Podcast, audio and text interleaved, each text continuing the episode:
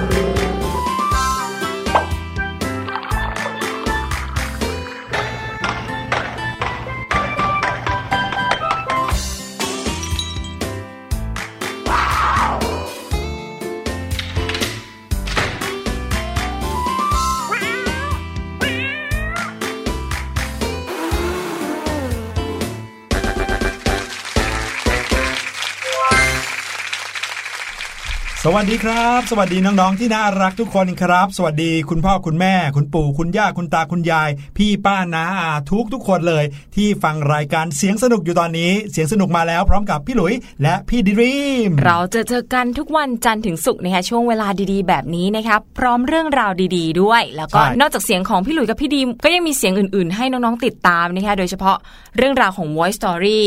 ในช่วงนี้ก็จะเป็นเรื่องราวของนิทาน มีแง่คิดดีๆ ให้น้องๆติดตามกันด้วย ใช่แล้วละครับ ในแต่ละวันเนี่ยนะครับ เราก็ต้องเจอกับเรื่องราวต่างๆ ที่ทั้งสนุกทั้งไม่สนุก ทั้งถูกใจทั้งไม่ถูกใจนะครับ แต่ถ้าเกิดว่าเราเนี่ยได้มีช่วงเวลานิ่งๆ แล้วก็นั่งฟังคนคุยกันเป็นเพื่อนอ่าแล้วก็มีเรื่องราวดีๆ มาฝากแบบนี้ พี่หลุยว่านะเราจะต้องมีความสุขมากขึ้นได้แน่นอนนะครับ รวมไปถึงถ้าเกิดว่าเรื่องราวนั้นสามารถนำไปใช้ได้จริงนะครับ หรือว่า คิดแล้วก็เออ เป็นข้อคิดที่เราเอาไว้ใช้ในการทำอะไรหรือตัดสินใจอะไรในอนาคตได้อีกเนี่ย โอ้โหพี่หลุยว่านะ ต้องมีอะไรดีๆ เกิดขึ้นกับตัวเราได้มากขึ้นในแต่ละวันแน่นอนครับ วันนี้นะคะเรื่องราวดีๆ ที่เราจะชวนคุยกัน เป็นเรื่องราวเกี่ยวกับของเก็บสะสมแล้วกันค่ะพี่หลุยอืมพี่หลุยมีของอะไรที่สะสมแล้วคิดว่าเป็นสิ่งของที่อายุ ยาวนานที่สุดสำหรับพี่หลุยเลยอะค่ะแหมพี่หลุยเนี่ยก็ยังไม่อายุเยอะเท่าไหร่ใช่ไหมเพราะฉะนั้นเนี่ยก็คงจะเก็บของที่อายุเยอะๆไม่ค่อยได้เท่าไหร่นะครับค่ะแต่ว่าอันหนึงที่พี่หลุยเห็นคุณแม่เนี่ยเก็บมาตั้งแต่พี่หลุยเด็กๆนะจนถึงทุกวันนี้ก็ยังอยู่เลยนั่นคืออะไรอะคะไม่รู้ว่าเด็กๆเนี่ยเดี๋ยวนี้จะยังรู้จักกันอยู่หรือเปล่าอืม สิ่งนั้นเรียกว่าสแตมป์ครับ อ๋อ พี่ดิมกำลังจะบอกเลยว่าพี่ดิมก็สะสมสแตมป์เหมือนกันนะคะอ๋อจริงเหรอ ไม่ใช่สะสมแต่ว่าเป็นเป็นเหมือนกับมรดกที่คุณลุงมอบให้เลยนะ จริงเหรอ ครั้งสุดท้ายโอ้ที่ไปเยี่ยมบ้านคุณพ่อที่ชัยนาทเนี่ย คุณลุงก็เดินถือสมุดสแตมป์สองเล่มค่ะ ข้างในครับมีสแตมป์รุ่นเก่าๆ บางรุ่นเนี่ยพี่ดิมไม่เคยเห็นเลยนะ แล้วก็ปีพศเนี่ยเกิดก่อนพี่ดิมตั้งหลายปีเลยค่ะ พี่หลุยโอ้โหคุณลุงมอบให้สองเล่มเลยเป็นมรดกนะคะโอ้จะบอกว่าคล้ายๆกันเลยครับ คุณแม่พี่หลุยเนี่ยก็ชอบเก็บสแตมป์เหมือนกันครับ แล้วก็ค่ะมีหนังสือสะสมสแตมป์เนี่ยอืมอยู่ประมาณ 2 เล่มนะครับอ่าต้องบอกน้องๆก่อนว่าสมุดสะสมสแตมป์หรือว่าหนังสือสะสมสแตมป์เนี่ยนะครับข้างในนั้นเนี่ยจะไม่ได้มีอะไรเขียนเอาไว้หรอก แต่ว่าเปิดมาแต่ละหน้าเนี่ยเขาก็จะมีช่องเอาไว้ให้เสียบแผ่นกระดาษ ซึ่งก็คือสแตมป์นี่นะครับเสียบเอาไว้เก็บไว้เก็บไว้เหมือนเอาไว้โชว์ว่าเวลาที่เราเปิดมาหน้าเนี้ยแล้วเราจะเจอสแตมป์ลายนี้ลายนี้ใช่ไหมครับ แล้วก็หลายๆลายเนี่ยเป็นลายที่เกิดก่อนพี่หลุยอีกนะครับค่ะเพราะว่าเก็บสะสมเอาไว้ตั้งแต่คุณแม่เนี่ยยังแบบยังวัยรุ่นเลยยังเด็กๆเลยก็มีค่ะอ่า เขาว่ากันว่าของที่ยิ่งเก่าเนี่ยก็ยิ่งมีราคา ไม่รู้อืมว่าตอนเนี้ยสแตมป์ที่คุณแม่ของพี่หลุยเก็บสะสมเนี่ยจะมีราคาขนาดไหนแล้วนั่นนะสิคะคืออย่างที่พี่หลุยบอกนะ หลายดวงเนี่ยอายุมากกว่าพี่ๆอีกนะคะ เชื่อว่าตอนที่คุณแม่ของพี่หลุยหรือว่าคุณลุงของพี่ดิมเริ่มสะสมอะตอนนั้นราคาของสแตมป์พวกนั้นเนี่ยน้อยมากเลยนะใช่อาจจะไม่หนึ่ถึงงบาทหนึ่งสองบาทสามบาทใช่ค่ะ แต่ว่าผู้ใหญ่เนี่ยก็มองการไกล แล้วก็คิดว่าเนี่ยแหละอนาคตเนี่ยสแตมป์จะต้องมีมูลค่า หรือไม่ก็สะสมเป็นเหมือนกับของที่ระลึกเพราะว่าสแตมป์บางดวงเนี่ยมันผ่านการใช้งานแล้วใช่ไหมคะพี่หลุยใช่เขาก็เอามาสะสมเอาไว้นะคะเพราะฉะนั้นเนี่ยสมุดสะสมสแตมป์ก็เหมือนกับสมุดเก็บความทรงจำของคนสมัยก่อนด้วยค่ะ ใช่ครับ แล้วก็บางทีก็อาจจะบอกถึงที่มาที่ไปของสิ่งต่างๆ ได้ หรือว่าบอกได้ว่าในยุคสมัยนั้นในปีนั้นๆเนี่ยมีอะไรเกิดขึ้นอ่าใช่อ่าเพราะว่าสแตมป์บางครั้งก็ทำออกมาในเป็นที่ระลึกในโอกาสต่างๆนะครับ ก็จะมีเขียนบรรจุเขียนบอกเอาไว้เลยว่าสแตมป์นั้นทำขึ้นมาเนื่องในโอกาสนี้นี้นี้อืมเราก็จะได้รู้ว่าอ๋อเหตุการณ์นี้เคยเกิดขึ้นเมื่อปีนี้ปีนี้โอ้โหวันนี้มาแนวเก่าเลยนะค่ะ คือเด็กๆสมัยนี้เนี่ยอาจจะใช้วิธีการจดจำช่วงเวลาหรือว่าเรื่องราวต่างๆ ผ่านการ save ข้อมูลลงคอมพิวเตอร์ใช่ save ข้อมูลลงมือถือลงสมาร์ทโฟนนะคะก็เลยอาจจะนึกภาพของความสำคัญของสแตมป์ไม่ค่อยออกกัน ยิ่งเดี๋ยวนี้นะ ยังมีสแตมป์จากร้านสะดวกซื้อด้วยนะเออออกโปรโมชั่นมาช่วงปลายปี แล้วก็จะมีเรื่องของจังหวัดต่างอืมๆลงบนหน้าสแตมป์นะคะ แต่ว่าบางคนก็เลือกสะสมสแตมป์แบบ e-stamp อืมสะสมในแอปพลิเคชันแทนอืมไม่ได้ออกมาเป็นตัวตัวๆด้วย ใช่ใช่พอพูดว่าสแตมป์นะครับ พี่หลุยถามหลานๆ ของพี่หลุยเนี่ยเขาบอกว่าสแตมป์เนี่ยก็เหมือนกับสแตมป์ที่ได้จากร้านสะดวกซื้ออะเออนั่นน่ะก็คือสแตมป์เอาไว้แลกของที่อยู่ในร้านได้ แต่คำว่าสแตมป์ของพี่หลุยกับของพี่ดีมในสมัยก่อนเนี่ยไม่ได้เป็นอย่างนั้นเลยนะมัค่ะเป็นสแตมป์ดวงใหญ่ ๆ แล้วก็เอาไว้ใช้ในการส่งไปรษณีย์ครับใช่เด็ก ๆ บางคนจำสลับนะคะหรือว่าไม่ทราบจริง ๆ ก็มีนะ คือเอาสแตมป์ที่ได้จากร้านสะดวกซื้อไปแปะที่จดหมายก็มีนะพี่หลุยใช่เมื่อก่อนนี้นะในโรงเรียนเนี่ยในห้องเรียนคุณครูเขาจะให้เราอะเขียนจดหมายค่ะนะเขียนถึงเพื่อนคนไหนก็ไม่รู้แหละเราไม่รู้จักหรอกสมมติว่าพี่หลุยเนี่ยเลขที่8ใช่ไหมครับพี่หลุยก็ต้องเขียนจดหมายายหาเอ่อเพื่อนชื่อเด็กชายเลขที่8อืมอ่าเลขที่ 8 ของโรงเรียนอื่นอืมนะครับแล้วก็ให้เขาเนี่ยไปรับจดหมายของเรา เขาก็จะได้อ่านว่าเราเขียนอะไรถึงเขาสวัสดีเหมือนแนะนำทำทำความรู้จักกันอะไรอย่างเงี้ยนะครับแล้วเขาก็จะเขียนตอบเรากลับมา พี่หลุยเนี่ยก็จะเฝ้ารอเลยว่า เขียนไปแล้วจะมีใครที่เลขที่ 8 เหมือนกันในโรงเรียนอื่นเนี่ยตอบกลับมาหรือเปล่า ค่ะ เพราะว่าเพื่อนๆบางคนเนี่ยส่งไปแล้วไม่มีการตอบกลับ เพราะว่าเลขที่เราเนี่ยอาจจะไม่มีมีหรือว่าไม่ตรงกันนะคะ แต่ของพี่ดิมโชคดีมากเลยนะพี่หลุยครับมีเพื่อนตอบกลับมาค่ะ แล้วเราก็เขียนติดต่อกันประมาณปี 2 ปีโอ้โหพี่ดีมเนี่ยเกือบจะลืมชื่อเขาไปแล้วนะ แต่ว่าหลังจากมี social network มี Facebook ค่ะ พี่ดีมนึกยังไงก็ไม่รู้อะอ๋อไปเจอจดหมายเก่าๆค่ะ ก็เลยลอง search ชื่อเพื่อนคนนี้ดูเจอแล้วก็ซะอย่างนั้นเจอค่ะ แล้วก็ add เป็นเพื่อนกันด้วยนะโอ้โหตอนนี้เพื่อนก็มีลูกแล้ว แล้วก็มาอาศัยอยู่ในจังหวัดใกล้ๆบ้านพี่ดีมด้วย แต่ว่ายังไม่มีโอกาสไปเจอนะคะอื้อหือเป็นไงเนี่ยเป็นเรื่องราวในอดีต เดี๋ยวนะ นี่คือช่วงเวลาของลุงหลุยกับป้าดีมใช่ไหมมาเล่าเรื่องอะไร ให้น้องๆฟังเนี่ยน้องๆจะเก็ตหรือเปล่าเนี่ยเป็นช่วงเสียงจากอดีตนะคะ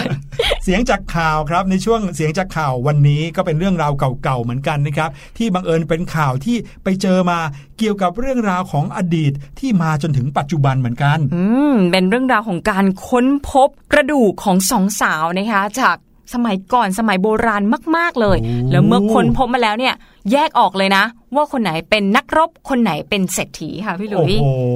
ข่าวนี้ชักน่าสนใจซะแล้ว เดี๋ยวเราพักกันสักครู่นะครับ ไปฟังเพลงกันก่อน แล้วเดี๋ยวกลับมาในช่วงเสียงจากข่าว มีข่าวการค้นพบโครงกระดูกครับ มาเล่าให้น้องๆฟัง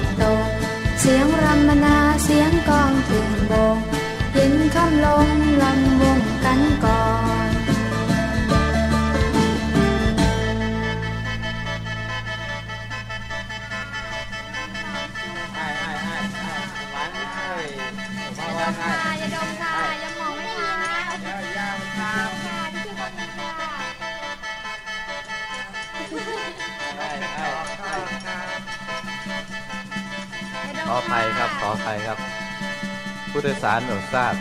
ที่นี่ที่ไหน ที่นี่ที่ไหน บอกรถไฟด้วย ที่นี่ที่ไหนบอกรถไฟด้ว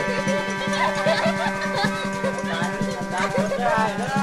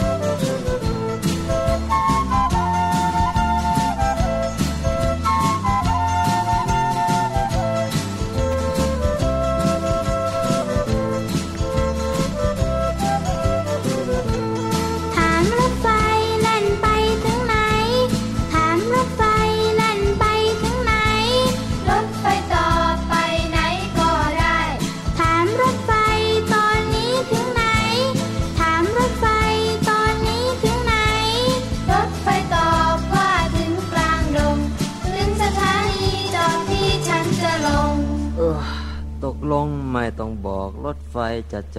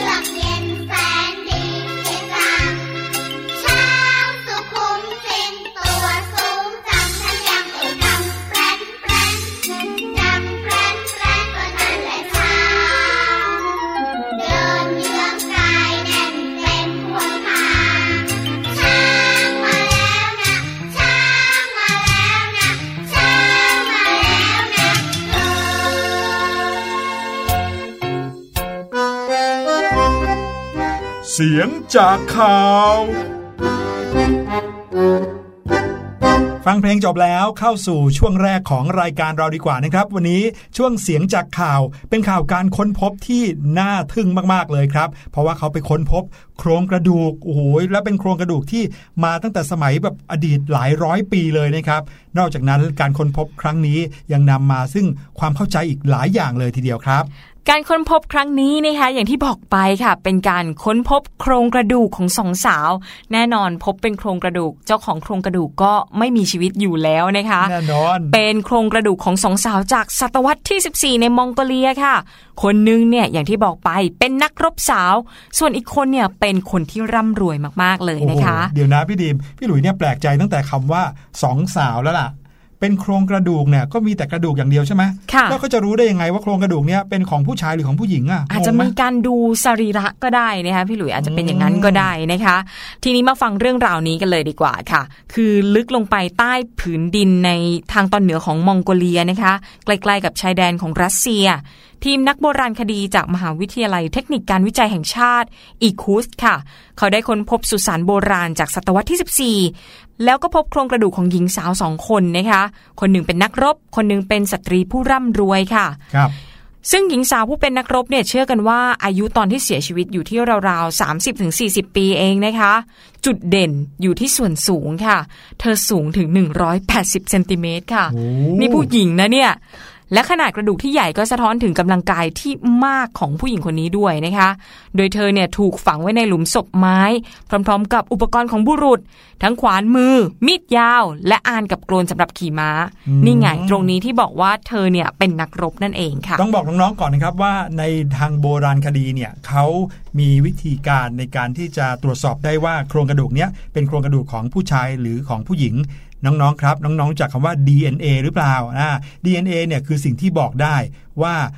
เจ้าของ DNA นั้นอะเป็นผู้ชายหรือเป็นผู้หญิง แล้ว DNA ก็จะอยู่ในทุกๆ สิ่งทุก ๆ อย่างของคนคนนั้นเลย แม้ว่าจะเป็นในโครงกระดูก ดังนั้นเนี่ยถ้าเขาเอา DNA ของโครงกระดูกนั้นเนี่ยไปตรวจเขาก็จะรู้ได้แล้วละครับ ว่าโครงกระดูกนั้นเป็นของผู้ชายหรือของผู้หญิงกันแน่ ซึ่งพอเขาค้นพบแล้วว่าโครงกระดูกนั้นเนี่ยเป็นผู้หญิงเขาก็แปลกใจเลยละครับ ว่าโอ้โหโครงกระดูกของผู้หญิงคนนี้เนี่ยทำไมถึงได้ใหญ่โตขนาดนี้ และแถมยังอยู่กับอุปกรณ์การรบของผู้ชายด้วย ไม่ว่าจะเป็นมีดเป็นขวาน แล้วก็มีอานกับโกลนสำหรับขี่ม้าต่างหากใช่เขาก็เลยสันนิษฐานว่าผู้หญิงคนนี้เป็นนักรบนั่นเองค่ะ แต่ว่าถึงเธอจะเป็นนักรบที่มีร่างกายแข็งแรงนะคะ แต่ว่าทีมนักโบราณคดีก็พบว่าเธอเนี่ยน่าจะเสียชีวิตเพราะว่าโรคร้ายค่ะพี่หลุย โดยดูจากการที่เธอเนี่ยเสียฟันแทบจะทั้งหมดไปนะคะ โดยที่มีร่องรอยของรากฟันเจริญเติบโตมากเกินไป ก็เป็นหลักฐานว่าฟันเหล่านี้เนี่ยไม่ได้หลุดไปจากการรบนั่นโอ้เอโหงเหมือนนักสืบเลยเนอะพวกนักโบราณคดีค่ะ ส่วนห่างออกไปไม่ไกลนะคะก็มีหลุมศพของสตรีผู้ร่ำรวยตั้งอยู่ค่ะ โดยหญิงสาวคนนี้นะคะถูกฝังไว้พร้อม ๆ กับเครื่องประดับจำนวนมากเลย มีทั้งแผ่นทองคำสองอันบนหน้าอก ซึ่งประดับไว้ด้วยลวดลายกับอัญมณี กระจกกลมโบราณ และชิ้นส่วนของอัมพันธ์ที่มีลวดลายดอกไม้ค่ะครับอันนี้ก็สันนิษฐานง่าย ๆ เลยนะ ดูจากอุปกรณ์รอบๆตัวเนี่ยก็น่าจะเดาได้ว่าเป็นผู้หญิงนะคะ ทีมนักวิทยาศาสตร์ก็เชื่อว่าผู้หญิงคนนี้เนี่ยถูกฝังไว้ที่นี่ก่อนหน้านักรบเล็กน้อยค่ะ ส่วนเครื่องประดับจำนวนมากเนี่ยก็น่าจะเป็นของสามี ที่ได้รับมาจากการออกรบทางตะวันตก อ้างอิงจากลักษณะศิลปะที่ออกไปทางยุโรปนะคะเห็นไหมนี่แค่ของที่ค้นพบภายใต้หลุมสุสานเนี่ยนะคิดไปได้ไกลเลยนะครับ เนื่องจากว่าเขาก็มีความรู้ทางด้านของอพื้นที่ด้วยนะว่า ศิลปะของเครื่องประดับนั้นนะมาจากทางฝั่งยุโรป เพราะฉะนั้นถ้าเกิดมาเจอเอาตรงแถวแถวมองโกเลีย เจอสุสานนี้เอาแถวแถวรัสเซีย ก็ไม่น่าจะเป็นคนที่ได้รับ เครื่องประดับเหล่านั้นจากแถวๆนั้น ใช่แล้วแหละค่ะ ซึ่งปัจจุบันนะคะโครงกระดูกทั้งสองและเครื่องประดับที่พบก็ถูกส่งต่อไปยังห้องปฏิบัติการของมหาวิทยาลัยแห่งรัฐอุลานบาตอร์เพื่อตรวจสอบข้อมูลการค้นพบอย่างละเอียดอีกครั้งค่ะ หนึ่งในเป้าหมายหลักของนักวิทยาศาสตร์ก็คือการตรวจ DNA ของนักรบหญิงนะคะเพื่อยืนยันให้มั่นใจว่า เธอเนี่ยเป็นนักรบหญิง เพราะอะไรเพราะว่ากระดูกของนักรบหญิงเนี่ยหาค่อนข้างยากนะคะไม่ค่อยเจอค่ะ ซึ่งถ้าหากตรวจสอบยืนยันว่าเป็นนักรบหญิงจริง ๆ เนี่ยก็จะส่งเป็นโบราณวัตถุไปเก็บไว้ในพิพิธภัณฑ์ท้องถิ่นต่อไปด้วยค่ะ โอ้โห ข่าววันนี้เป็นข่าวที่ต้องบอกว่าน่าทึ่งนะ เพราะว่าเราได้เห็นการค้นพบอะไรใหม่ ๆ เกิดขึ้นอีกแล้ว ถ้าน้องๆติดตามข่าวสารในแต่ละวันนะครับ น้องๆอาจจะได้พบว่ามีเรื่องราวใหม่ๆ มีการค้นพบใหม่ ๆ เกิดขึ้นมากมายแล้วก็บ่อยด้วยนะครับ ซึ่งการค้นพบแต่ละครั้งเนี่ยมีความสำคัญก็ตรงที่ว่าเราจะได้รู้ว่า เอ๊ะ ที่เหล่านั้นที่ตรงนั้นเดิมเคยเป็นอะไรมาก่อน หรือว่าเคยมีใครทำอะไรอยู่บริเวณนั้นมาก่อน นั่นก็เป็นสิ่งที่นักโบราณคดีเขาทำหน้าที่อยู่ ซึ่งพวกเราก็เล่าให้น้องๆฟังบ่อยเนาะว่านักโบราณคดีเนี่ยเขามีหน้าที่อะไรในการค้นพบสิ่งต่างๆ แล้วเราจะได้รู้ด้วยว่าในอดีตเคยเกิดอะไรขึ้นอ่าซึ่งเป็นเรื่องที่น่าลึกลับ น่าสนุกดีเหมือนกันนะครับ ค่ะ แต่ว่านอกจากโครงกระดูกของหญิงสาวสองคนนี้นะคะ ที่ผ่านมาเนี่ยนักโบราณคดีก็เคยค้นพบ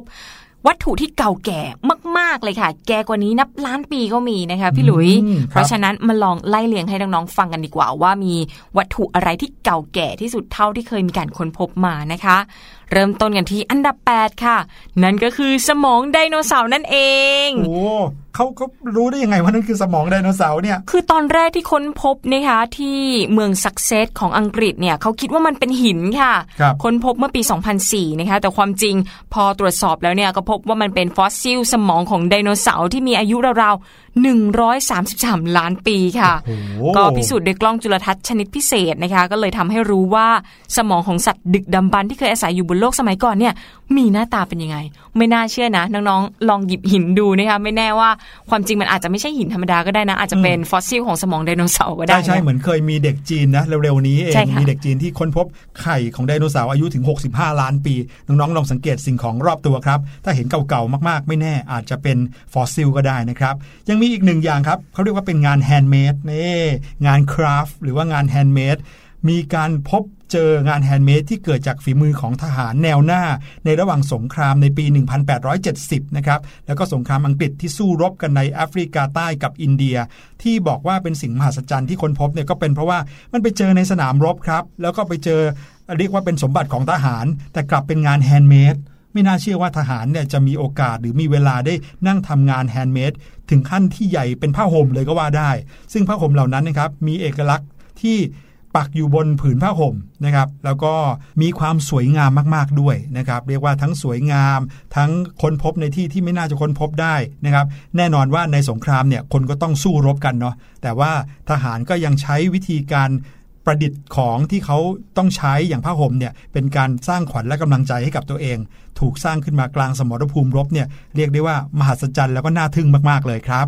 วัตถุต่อมานะคะที่เก่าแก่ไม่แพ้กันค่ะ ก็คือซากมนุษย์โบราณที่เก่าแก่มากที่สุดในโลกค่ะ เป็นโครงกระดูกของมนุษย์ในยุคออสตราโลพิ t คัสซึ่งจัดแสดงในปี 2017 นะคะ ความพิเศษของโครงกระดูกนี้ก็คือมีอายุนานกว่า 3.6 ล้านปีค่ะโอ้โห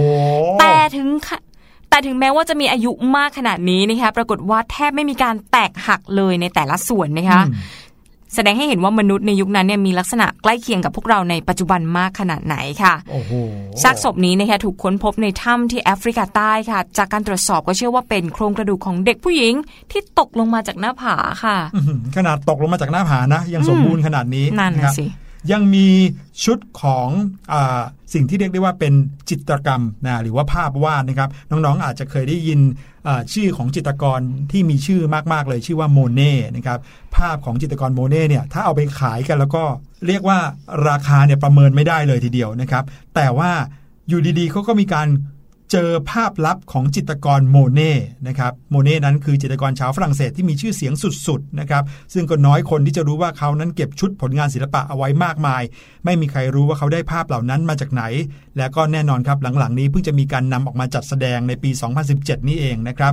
ผลงานที่อยู่ในคอลเลกชันของเขาเนี่ยเป็นภาพวาดที่ถูกวาดโดยจิตรกรคนอื่นๆนะครับ เรียกได้ว่านอกจากจะเป็นจิตรกรแล้ว เขายังเป็นนักเก็บภาพจิตรกรรมตัวยงเลยทีเดียวครับ อีกวัตถุหนึ่งที่เก่าแก่ไม่แพ้กันนะคะก็คือซากของชนพื้นเมืองอเมริกัน เมื่อ 2,500 ปีก่อนที่มีการตกแต่งฟันของตัวเองค่ะนี่คือถ้าเกิดเป็นซากของชนพื้นเมืองเนี่ยอาจจะฟังดูธรรมดานะ แต่ว่าชนพื้นเมืองที่ค้นพบครั้งนี้เนี่ยมีการตกแต่งฟันของตัวเองด้วยครับปัจจุบันเนี่ยเราจะเห็นว่าการตกแต่งฟันด้วยหลากหลายวิธีเนี่ยเป็นเรื่องธรรมดานะคะครับแต่ใครจะไปคิดว่าคนเมื่อ 2,500 ปีก่อนเนี่ยก็ทำไม่ต่างจากพวกเราเหมือนกัน คือมีการตกแต่งฟันเหมือนกัน มีเหมือนกันนะคะ ซึ่งนี่ก็เป็นซากของมนุษย์ที่เคยอยู่อาศัยบริเวณอเมริกาเหนือเมื่อนานมาแล้วค่ะ พบว่าฟันของพวกเขาเนี่ยถูกตกแต่งด้วยหินสังเคราะห์นะ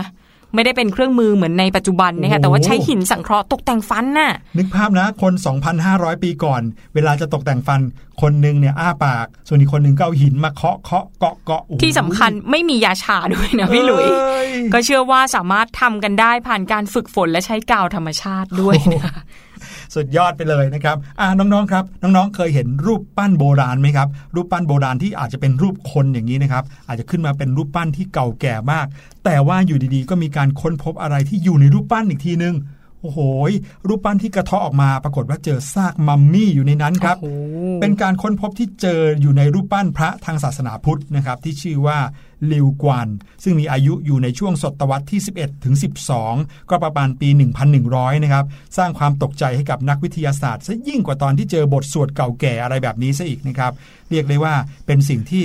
ใครจะไปเชื่อว่าในรูปปั้นเนี่ยมีซากมัมมี่อาศัยอยู่ในนั้น คือหมายความว่าเป็นคนจริงๆอะที่ถูกเก็บเอาไว้ในมัมมี่ เก็บเอาไว้ในรูปปั้นโอ้โหโหดร้ายเหมือนกันนะ ค่ะ อันนี้เป็นมัมมี่ที่อยู่ในรูปปั้นใช่ไหมแต่ว่าอีกอันที่เก่าไม่แพ้กันก็คือ หินปลั๊กสามตาค่ะฮะก็คือเป็นยังไงเป็นครับเป็นปลั๊กสามตาที่อยู่ในหินค่ะพี่หลุย หินก้อนนี้นะคะถูกพบขณะที่จอห์นเจวิลเลียม คนนี้เป็นวิศวกรไฟฟ้านะคะเขากำลังปีนเขาในปี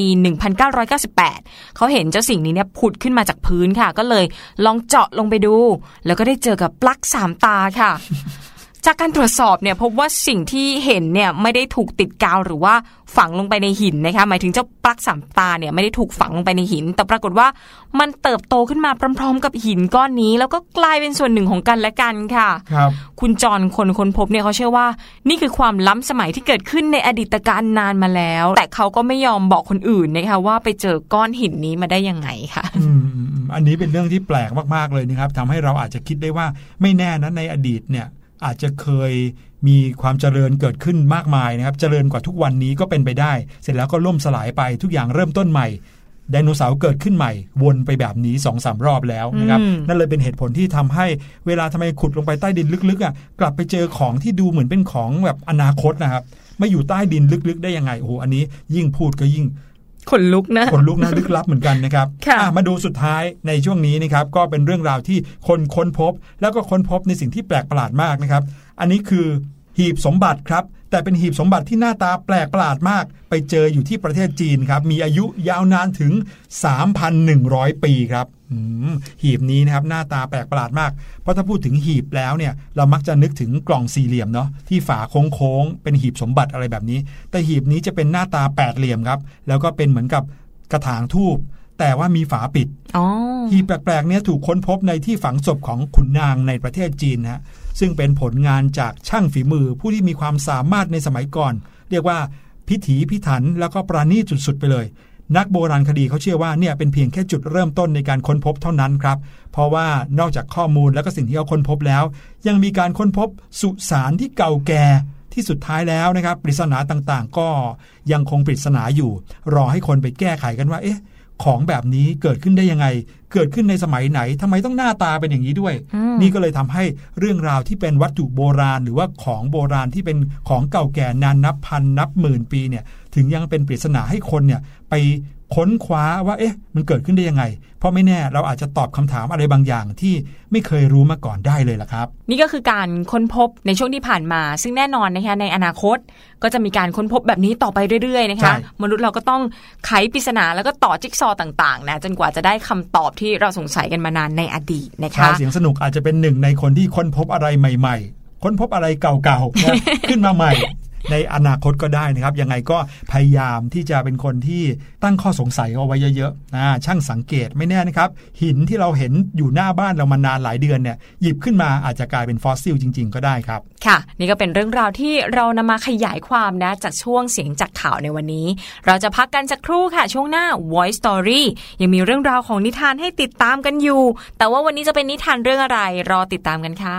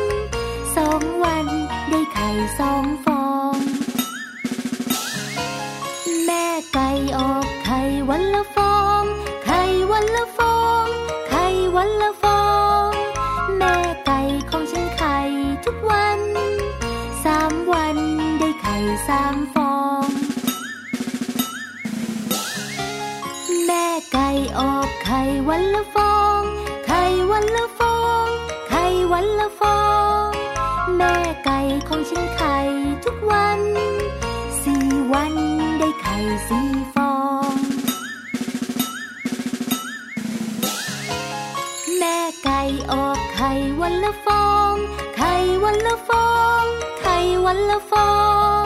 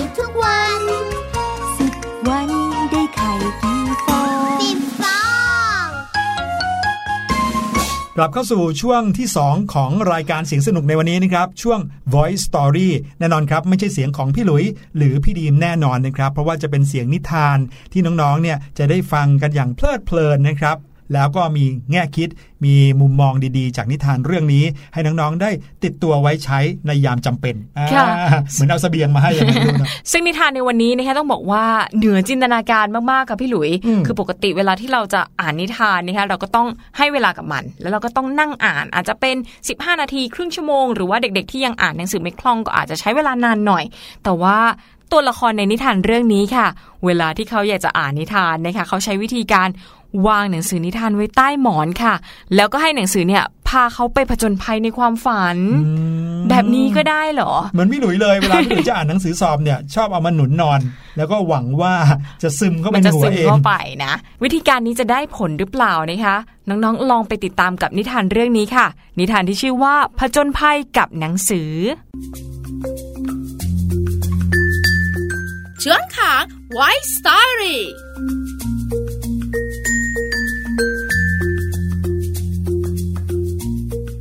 สวัสดีค่ะน้องๆ มาถึงช่วงเวลาของ Voice Story แล้วล่ะค่ะ วันนี้มีนิทานที่มีชื่อเรื่องว่าผจญภัยกับหนังสือมาฝากกันค่ะ แปลโดยนานกฮูกเป็นหนังสือของสำนักพิมพ์ Happy Kids แปลน for Kids ค่ะ เรื่องราวของการผจญภัยกับหนังสือจะเป็นอย่างไรนั้น ไปติดตามกันเลยค่ะ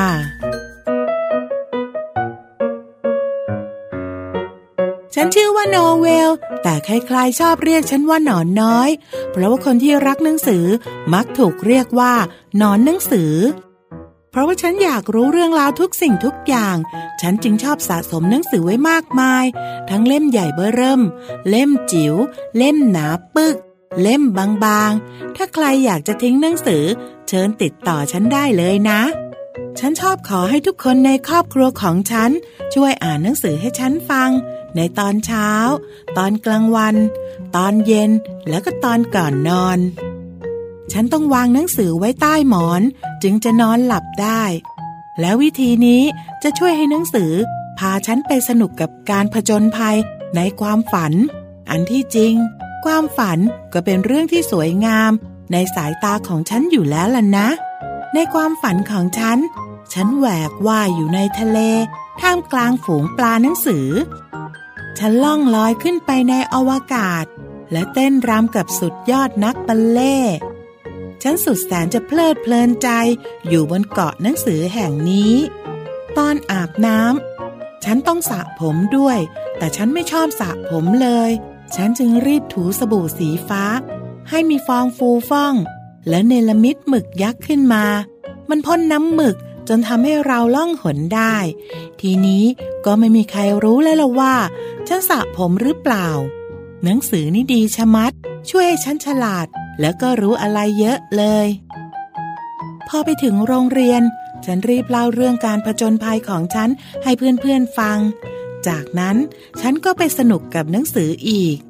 อืม วันนี้ฉันจะได้เรียนรู้เรื่องอะไรบ้างนะ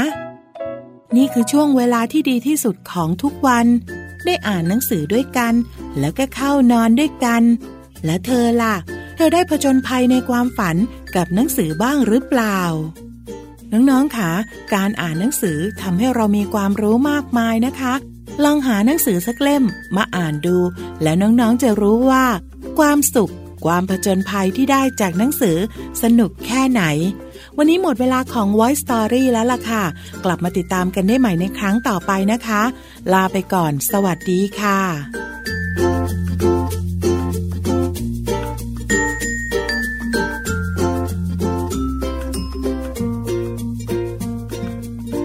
โอ้โห เห็นไหมพี่ดีมครับ หนังสือคือเพื่อนจริง ๆ เลยนะครับ ไม่ว่าเราจะอยู่ในช่วงเวลาไหนรู้สึกยังไง หนังสือก็ทำให้เราเนี่ยโลดแล่นไปในจินตนาการได้มากมายจริง ๆ น้องๆที่อยู่ฟังอยู่ทางบ้านเนี่ยมีใครที่ชอบอ่านหนังสือ มีใครที่ชอบอ่านนิทาน หรือว่าชอบหนังสือแบบไหนกันบ้างครับ อืมบอกเล่ามาได้นะคะเผื่อว่าหนังสือที่น้องๆชอบอาจจะเป็นหนังสือเล่มเดียวกับที่พี่หลุยหรือว่าพี่ดิมเคยอ่านแล้วก็ได้ เราจะได้เล่าสู่กันฟังด้วยนะครับแต่ว่านอกเหนือจากเรื่องราวที่เราได้ฟังจากนิทานหรือว่าได้ฟังจากหนังสือนะคะ ช่วงสุดท้ายของรายการก็ยังมีเรื่องราวในอดีตให้น้องๆได้ฟังกันด้วย เดี๋ยวรอติดตามกันในช่วงย้อนเวลาพาเพลินค่ะ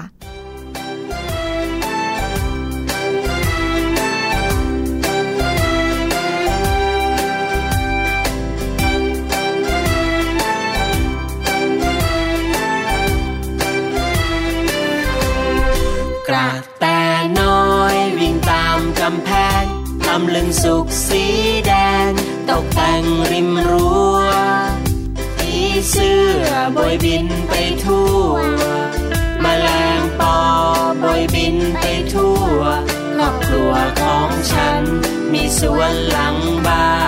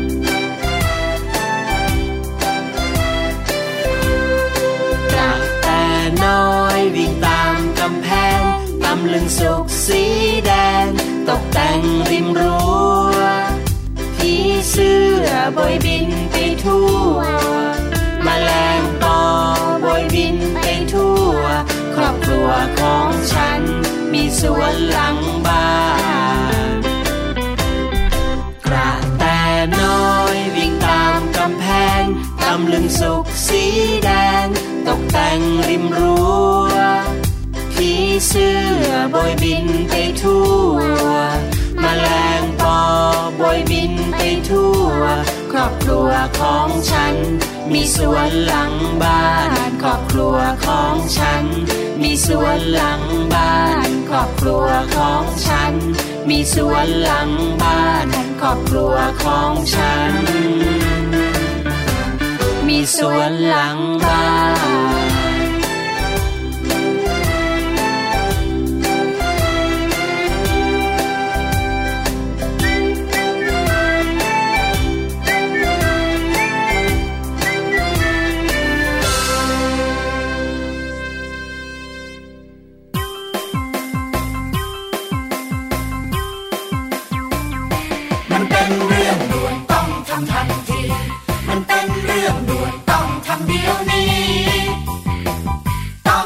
ดี๋ยวนี้ด่วนกระดาษมันเยอะก็จะชอบทิ้ง ขวดแก้วมันเยอะก็ถือชอบใช้ โลหะก็เยอะ พลาสติกก็แย่แย่แน่แน่ๆบอกว่าแย่แน่แน่แย่แน่ๆฉันบอกว่าแย่แน่ๆถ้าเราไม่แยกก่อนทิ้งทุกสิ่ง จะเป็นขยะกองโต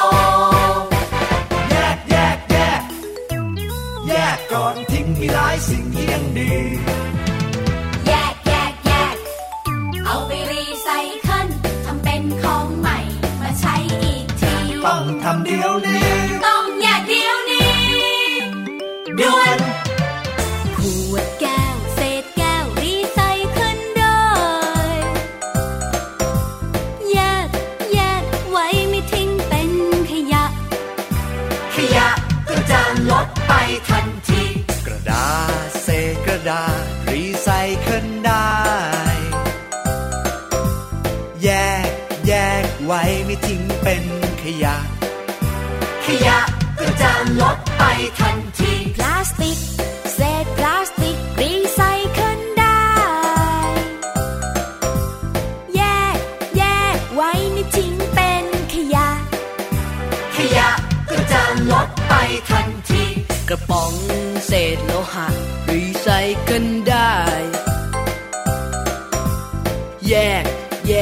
ว้ไม่ทิ้งเป็นขยะ ขยะก็จะลดไปทันที แก้วนี่แยกแก้ว กระดาษนะแยกกระดาษ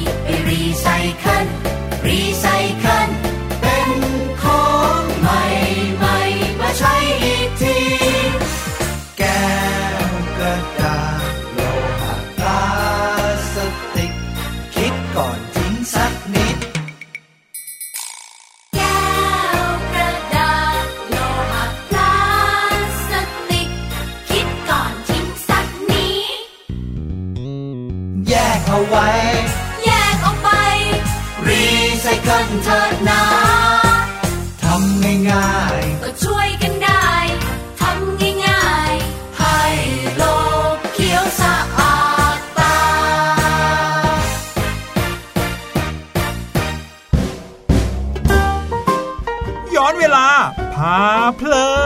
น